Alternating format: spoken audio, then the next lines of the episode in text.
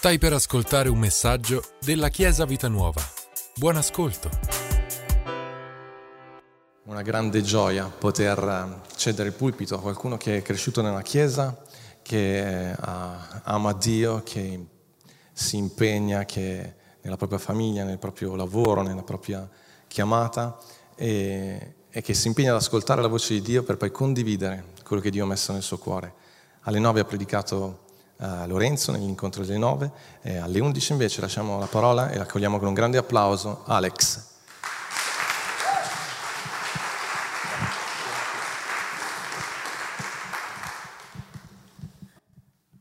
Grazie mille, buongiorno Chiesa.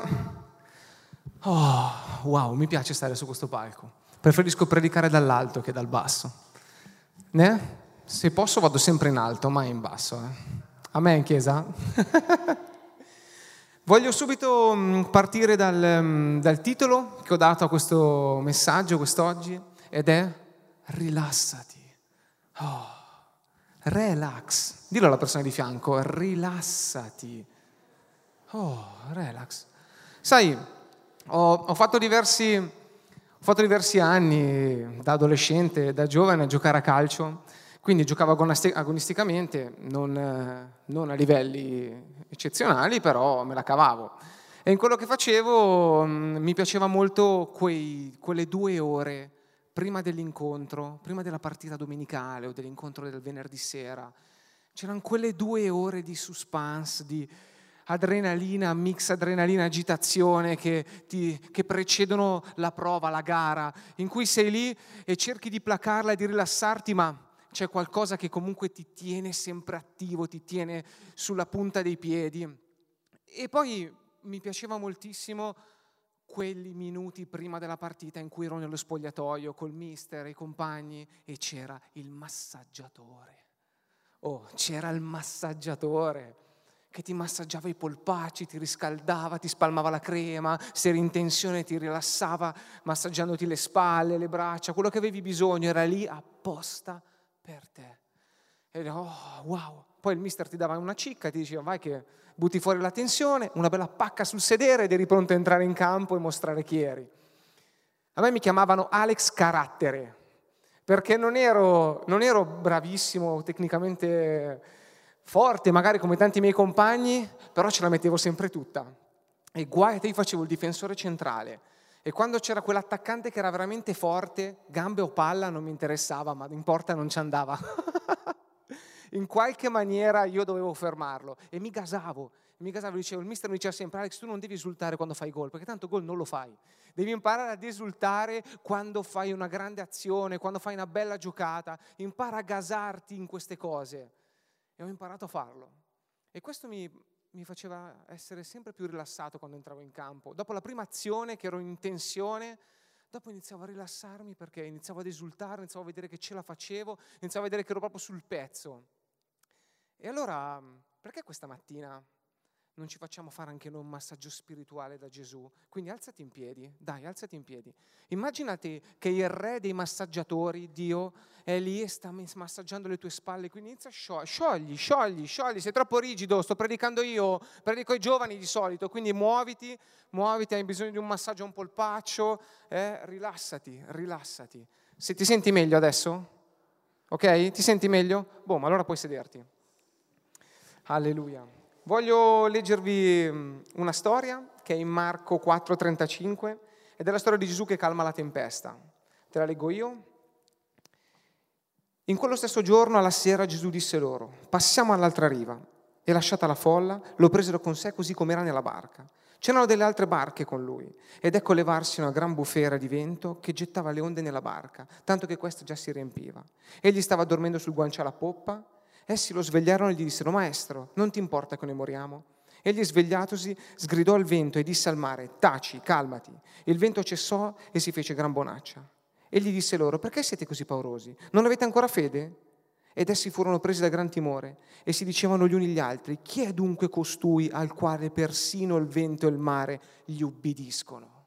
Wow, una storia che abbiamo letto, magari la conosciamo molto bene, però io mi sono fermato ad analizzarla e ho meditato e ho riflettuto molto su questo passo e ho voluto estrapolare qualche insegnamento da condividere con voi e lo guarderemo, lo affronteremo da due punti di vista.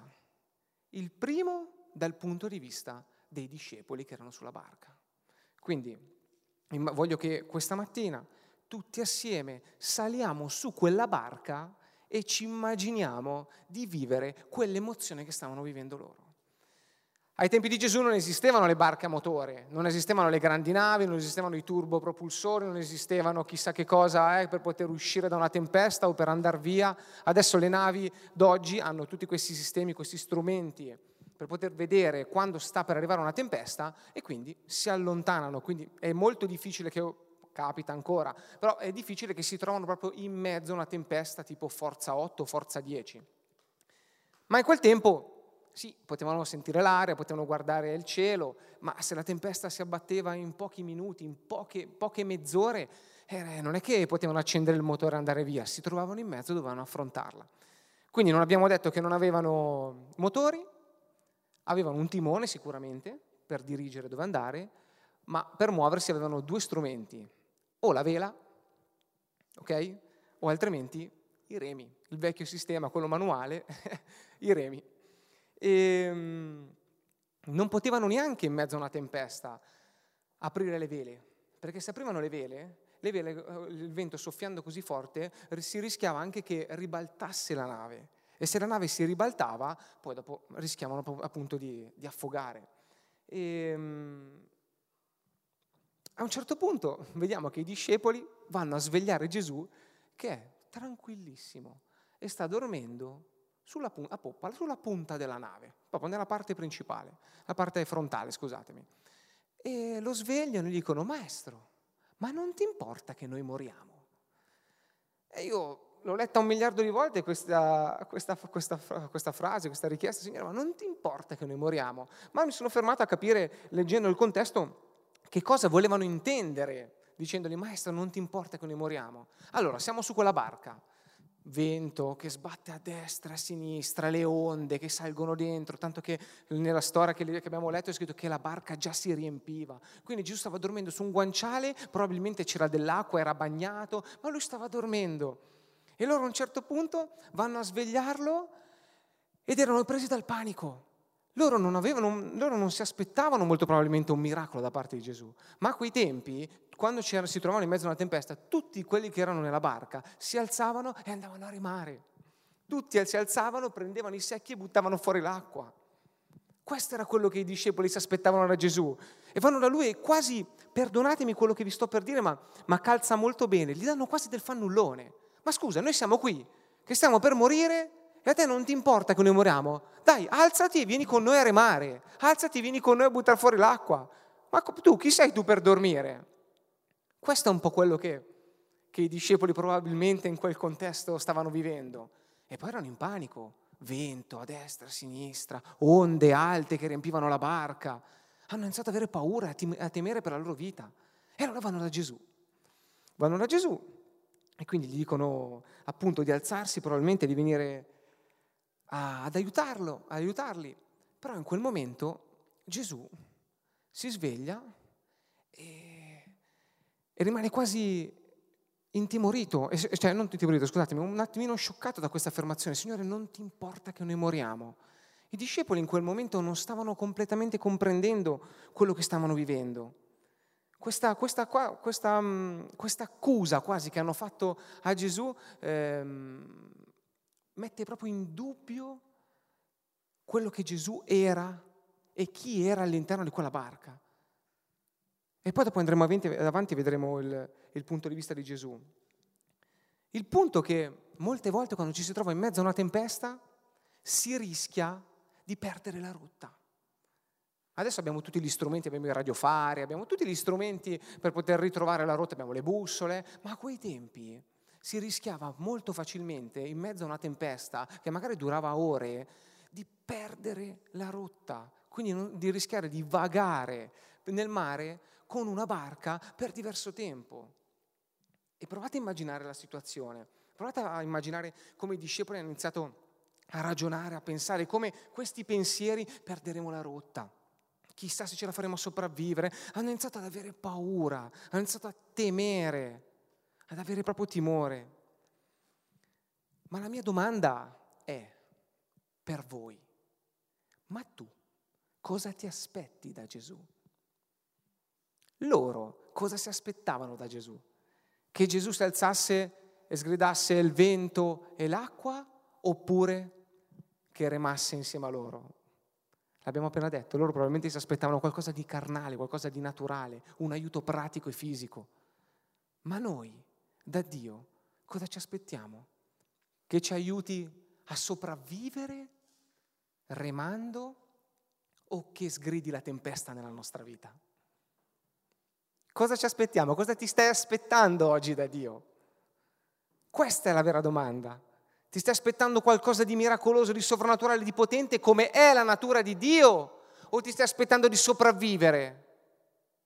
Gesù non è venuto qui perché noi potessimo sopravvivere, è venuto perché noi potessimo avere una vita abbondante, una vita abbondante, piena di grazia, piena di benedizione, piena di successi e di gioia. A lui non piace vedere che viviamo nella miseria, e non sto parlando a livello economico, sto parlando in tutto, miseria proprio interna, anche di problemi eh, personali proprio, di vita insoddisfatta. Gesù è venuto perché noi potessimo avere vita e vita in abbondanza. Alleluia. Gesù è la soluzione al problema, al nostro problema. Molte volte cerchiamo di arrancare, di arrabattarci, dicendo no, ma ce la posso fare con le mie forze, sono io che ce la faccio. Ah no, no, sono io che ho, dest- ho in mano il destino della mia vita. Io decido io, faccio io quello che voglio. Ma in realtà la vera soluzione, anche se cerchi di sforzarti, fai tanta fatica, la vera soluzione è Gesù. È Gesù, perché è l'unico che a differenza di una medicina che ti cura all'esterno, è l'unico che può curarti dentro, nel cuore, nello spirito. E non esiste una medicina per curare lo spirito, non esiste una medicina per poter curare le emozioni, quello che c'è dentro, solo Gesù può farlo. Alleluia. Alleluia. E, ehm, non permettere alla tempesta di distrarti dalla via che ti sei prefissato, dalla via che Dio vuole che tu percorri. E non permettere alla tempesta di farti perdere il timone della tua vita. Non permetterglielo. Sii forte e coraggioso. Non dobbiamo permetterlo nella nostra vita matrimoniale, nella nostra relazione personale, nella relazione tra amici, fratelli, cugini, parenti, nella relazione al lavoro. Non permettere a questa tempesta di poterti sviare da ciò che sai che è giusto. La, sulla barca con Gesù. Wow, mi sarebbe piaciuto essere su quella barca. Chissà cosa avrei pensato, chissà cosa avrei provato. Vi siete mai, vi siete mai pensati, avete mai provato a pensare uh, di trovarvi in un contesto come questo? Sulla barca con Gesù. Wow, io sono, sono, emozionato. Ci ho meditato, ci ho pensato, probabilmente avrei gridato, avrei detto, oh Signore, anch'io sto per morire, aiutami. però, però su quella barca c'era Gesù. Alleluia, c'era Gesù. E ehm, la nostra, la nostra vita con Gesù, quando affrontiamo una tempesta con Gesù, è un po' come quando un bambino di 3-4 anni impara ad andare in bicicletta. Voi sapete, quando i bambini imparano ad andare in bicicletta, o la mamma o il papà gli insegnano, gran parte delle volte è il papà. Il papà gli insegna e quindi tiene una mano sotto la sella, così che il bambino quando pedala impara a stare in equilibrio. E il bambino, sapendo che il papà tiene la mano sulla sua sella e lo tiene in equilibrio, è tranquillo e rilassato, perché sa che anche se dovesse un attimino sbacchettare, se anche dovesse un attimino vacillare, il papà lo tiene in piedi. Il papà lo tiene in piedi.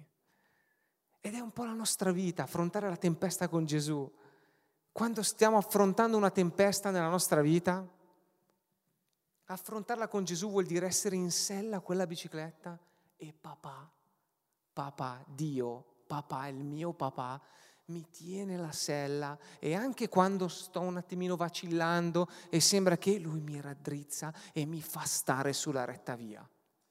Mi tiene in equilibrio. Dio tiene in equilibrio la tua vita. Non staccarti da quella mano. Per orgoglio non cacciarla via. Stai seduto e lascia che Lui tenga la sella della tua vita. Siete d'accordo? Alleluia. Lascia che tenga la sella della tua vita. Alleluia. È fantastico perché dobbiamo imparare a vivere una, con una pace sovrannaturale dentro noi. A volte siamo talmente tanto presi dal lavoro, dalle, eh, dalle faccende della vita quotidiana, che ci dimentichiamo che una cosa importante nella nostra vita, anzi la cosa più importante è vivere in pace. Io preferisco essere pieno di gioia che pieno di rabbia. No? La senti la rabbia che scava qua nel profondo di, del, del, tuo cuore, quasi è come un peso, un macigno che lo senti qua, mentre invece quando sei pieno di gioia, cosa fai? Quando sei traboccante non vedi l'ora di condividerla. Se uno arriva e ti dice hai un milione di euro di debiti, dici oh, sto per morire, uccidetemi, non li pagherò mai. Se uno arriva e ti dice ti regalo un milione di euro, la prima cosa che fai, vado a dirlo a tutti. Ci siete? Vado a dirlo a tutti. Alleluia. Io credo che i discepoli siano andati anche da Gesù perché lo vedevano così in pace, così tranquillo, così rilassato, che a un certo punto hanno iniziato ad avere invidia di Gesù e hanno detto, Maestro, anche noi vogliamo quella pace. Anche loro volevano essere in pace, tranquilli in mezzo alla tempesta come Gesù. Anche loro. Sto andando un attimino in un contesto, diciamo, creato da me nella, nell'interpretazione di questo, di questo passaggio, ma è molto reale. Vanno da Gesù e ricercano anche inconsapevolmente il suo aiuto, ma l'aiuto che Gesù poteva dargli a livello spirituale e non pratico era dargli pace e tranquillità e dirgli rilassatevi, va tutto bene, rilassatevi. Cosa ti stai aspettando da Gesù? Cosa ci stiamo aspettando da Gesù? E tu a casa cosa ti stai aspettando da Gesù? Io mi aspetto un miracolo, mi aspetto di chiudere gli occhi e avere e quando li riapro il doppio di quello che avevo prima. Mi aspetto abbondanza, mi aspetto prosperità, mi aspetto tutto il bello e il buono che Dio ha preparato per la mia vita e io lo ricevo e io lo voglio ricevere. Alleluia, io lo voglio ricevere. Voglio farvi vedere un video, se Deborah può.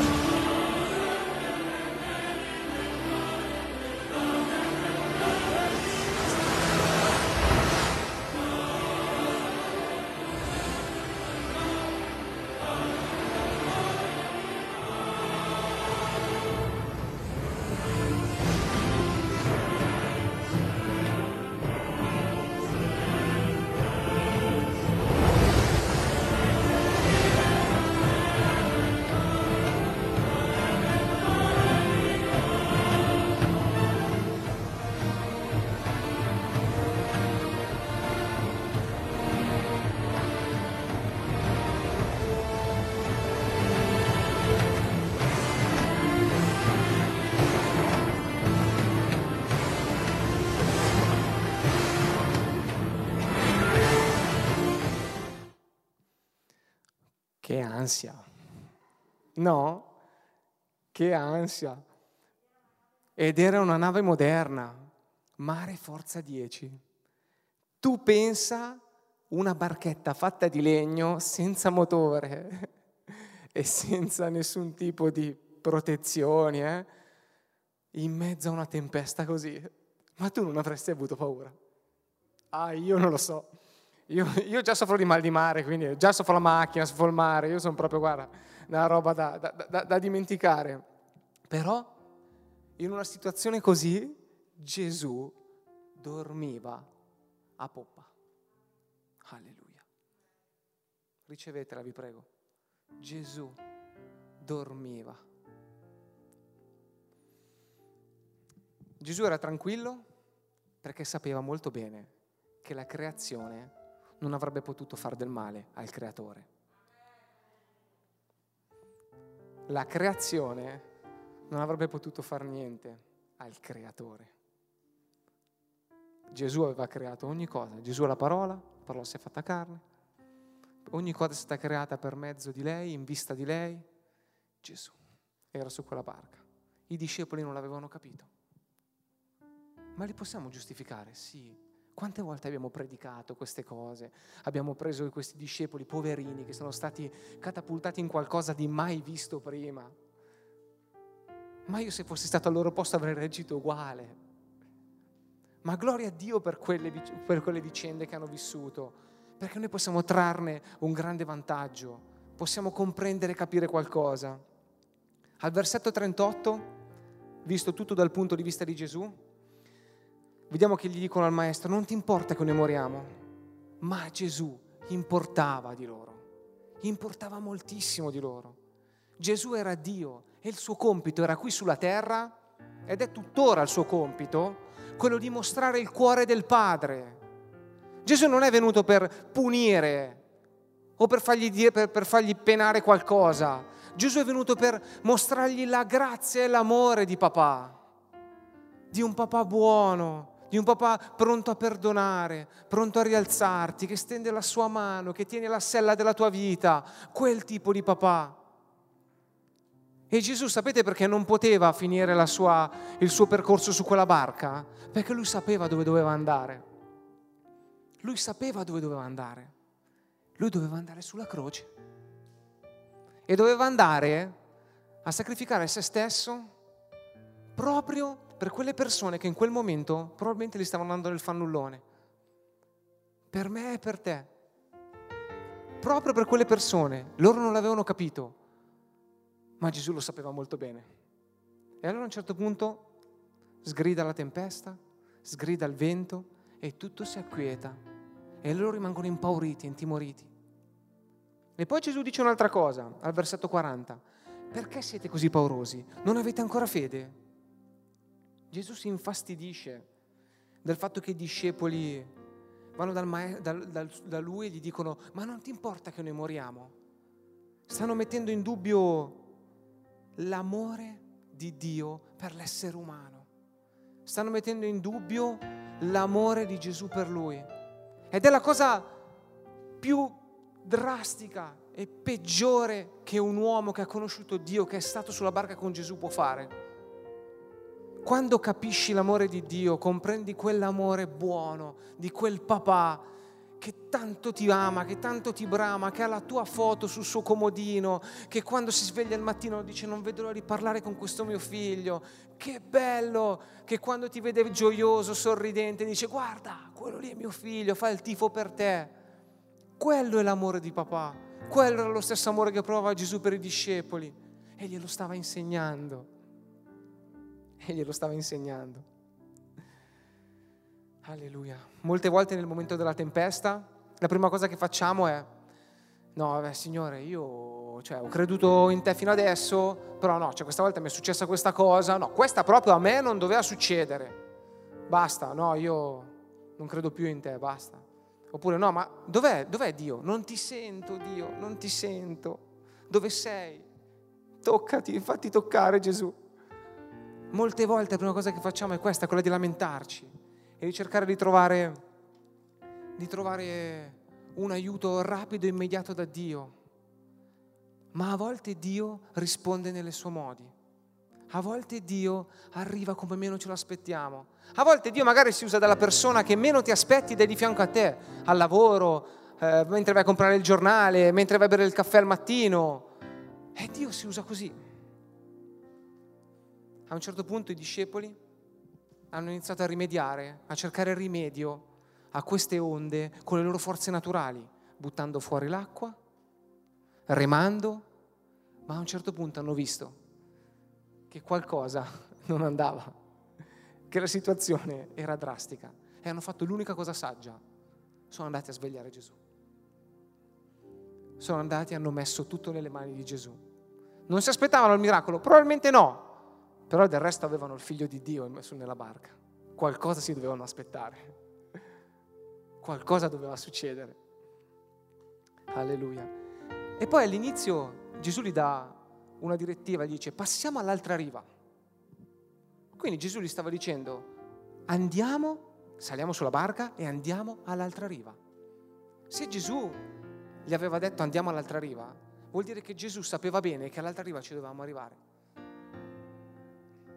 Quando Gesù ti dà un compito nella tua vita, ti dà una direzione, ti sta dando un ministero da seguire o qualcosa di questo tipo, allora devi sapere che se te lo sta dando, se te lo sta comunicando, è perché lo devi seguire.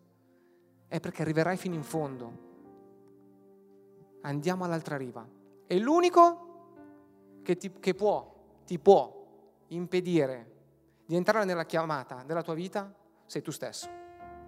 Perché se Dio ti dice vai all'altra riva, allora vuol dire che non importa se c'è la tempesta, non importa se c'è la burrasca, non importa il vento, non importa se la, sella, se, se la bicicletta sbacchetta, non importa se la nave si sta per ribaltare così, ma tu dall'altra parte ci arrivi.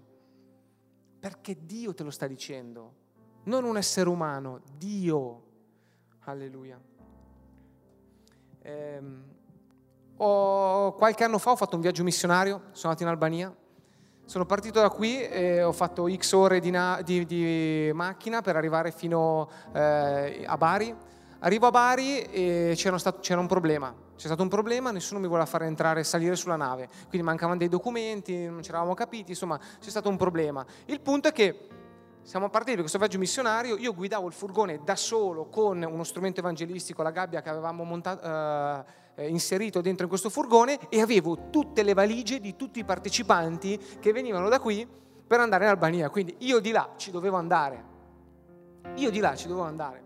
Allora a un certo punto mi sono fermato nel parcheggio, entro dentro, dalle 9 del mattino, io avevo la nave alle 6 di sera, alle 4 del pomeriggio ho girato per Capitaneria di Porto, Finanza, Polizia Portuale, Polizia Stradale, Polizia Carabinieri, tutti li ho girati per cercare di farmi salire su questa nave, a un certo punto nessuno mi voleva far salire. Io chiamo il pastore, panico totale, salgo in macchina, occhi pieni di lacrime e quello è uno di quei momenti in cui dici, e a mo che faccio? E allora a un certo punto lì ho fatto l'unica cosa che potevo fare ho pregato. Ho pregato, ho aperto la Bibbia e ho preso mezz'ora di tempo per rilassarmi, per cercare pace, cercare guida. E dopo mezz'ora di tempo che ho pregato e ho dichiarato, mi sono alzato, sono andato dentro dal capitano del porto e gli ho detto, a me non importa se voi non mi volete far salire su questa nave, ma una cosa che dovete sapere è che il mio Dio mi ha detto che io devo andare in Albania perché questo è un viaggio missionario, io devo andare lì e non mi importa se voi non mi volete far salire, io in un modo o nell'altro, il mio Dio in un modo o nell'altro mi farà salire su questa nave. E il capitano mi guarda e mi dice, e allora non ti preoccupare, ci penso io perché contro Dio non va nessuno. E io sono rimasto così. E questo qui non era un credente, non era nessuno, non aveva mai sentito parlare di Dio ma sono arrivato talmente deciso, talmente convinto che a un certo punto chiama il capitano del porto, chiama il, la, la, guardia di finanza, la polizia portuale, eh? tutti eravamo tutti lì riuniti e a un certo punto io gli predicavo il Vangelo, questi dicevo no perché devo fare un viaggio missionario, dobbiamo andare a parlare di Gesù alle persone e a un certo punto dicono fa niente, non potremmo, ma ti facciamo salire lo stesso. E alla fine sono salito e sono stato malissimo su quella nave, ma questo è un dettaglio. Poi sono arrivato di là e tornando indietro, due, dopo due settimane di tour, torniamo indietro, arrivo al stesso cinema al, ehm, al porto di Durazzo, in Albania. Ma lì io me la sono cavata in fretta, ho allungato 20 euro a uno e sono salito. Eh, gloria a Dio! e anche quella fede. Alleluia. In mezzo alla tempesta, avere paura è normale. Siamo umani quando ci troviamo in una tempesta, non è un peccato o uno sbaglio avere paura. Capita. fa parte delle nostre emozioni la paura. Ma una cosa importante, un insegnamento importante di questa storia, non è, è sì un uomo o una donna che non prova paura, ma sì un uomo o una donna che non si lascia dominare dalla paura. Che non si lascia dominare dalla paura, che non permette a niente, a nessuno, a nessuna circostanza di dirgli quello che deve e quello che non deve fare. Quindi questa, quest'oggi ti invito a salire sulla barca della fede, a prendere in mano il timone della vita e a cavalcare l'onda della paura. Lo puoi fare. E sai perché? Perché colui che ha creato le onde è nella barca con te. È nella barca con te. Perché Gesù è sulla barca con me e con te. Alleluia. Grazie per averci ascoltato. Rimani aggiornato attraverso i nostri canali social. Ci trovi su Facebook, Instagram, Spotify e sul sito www.chiesavitanuova.org.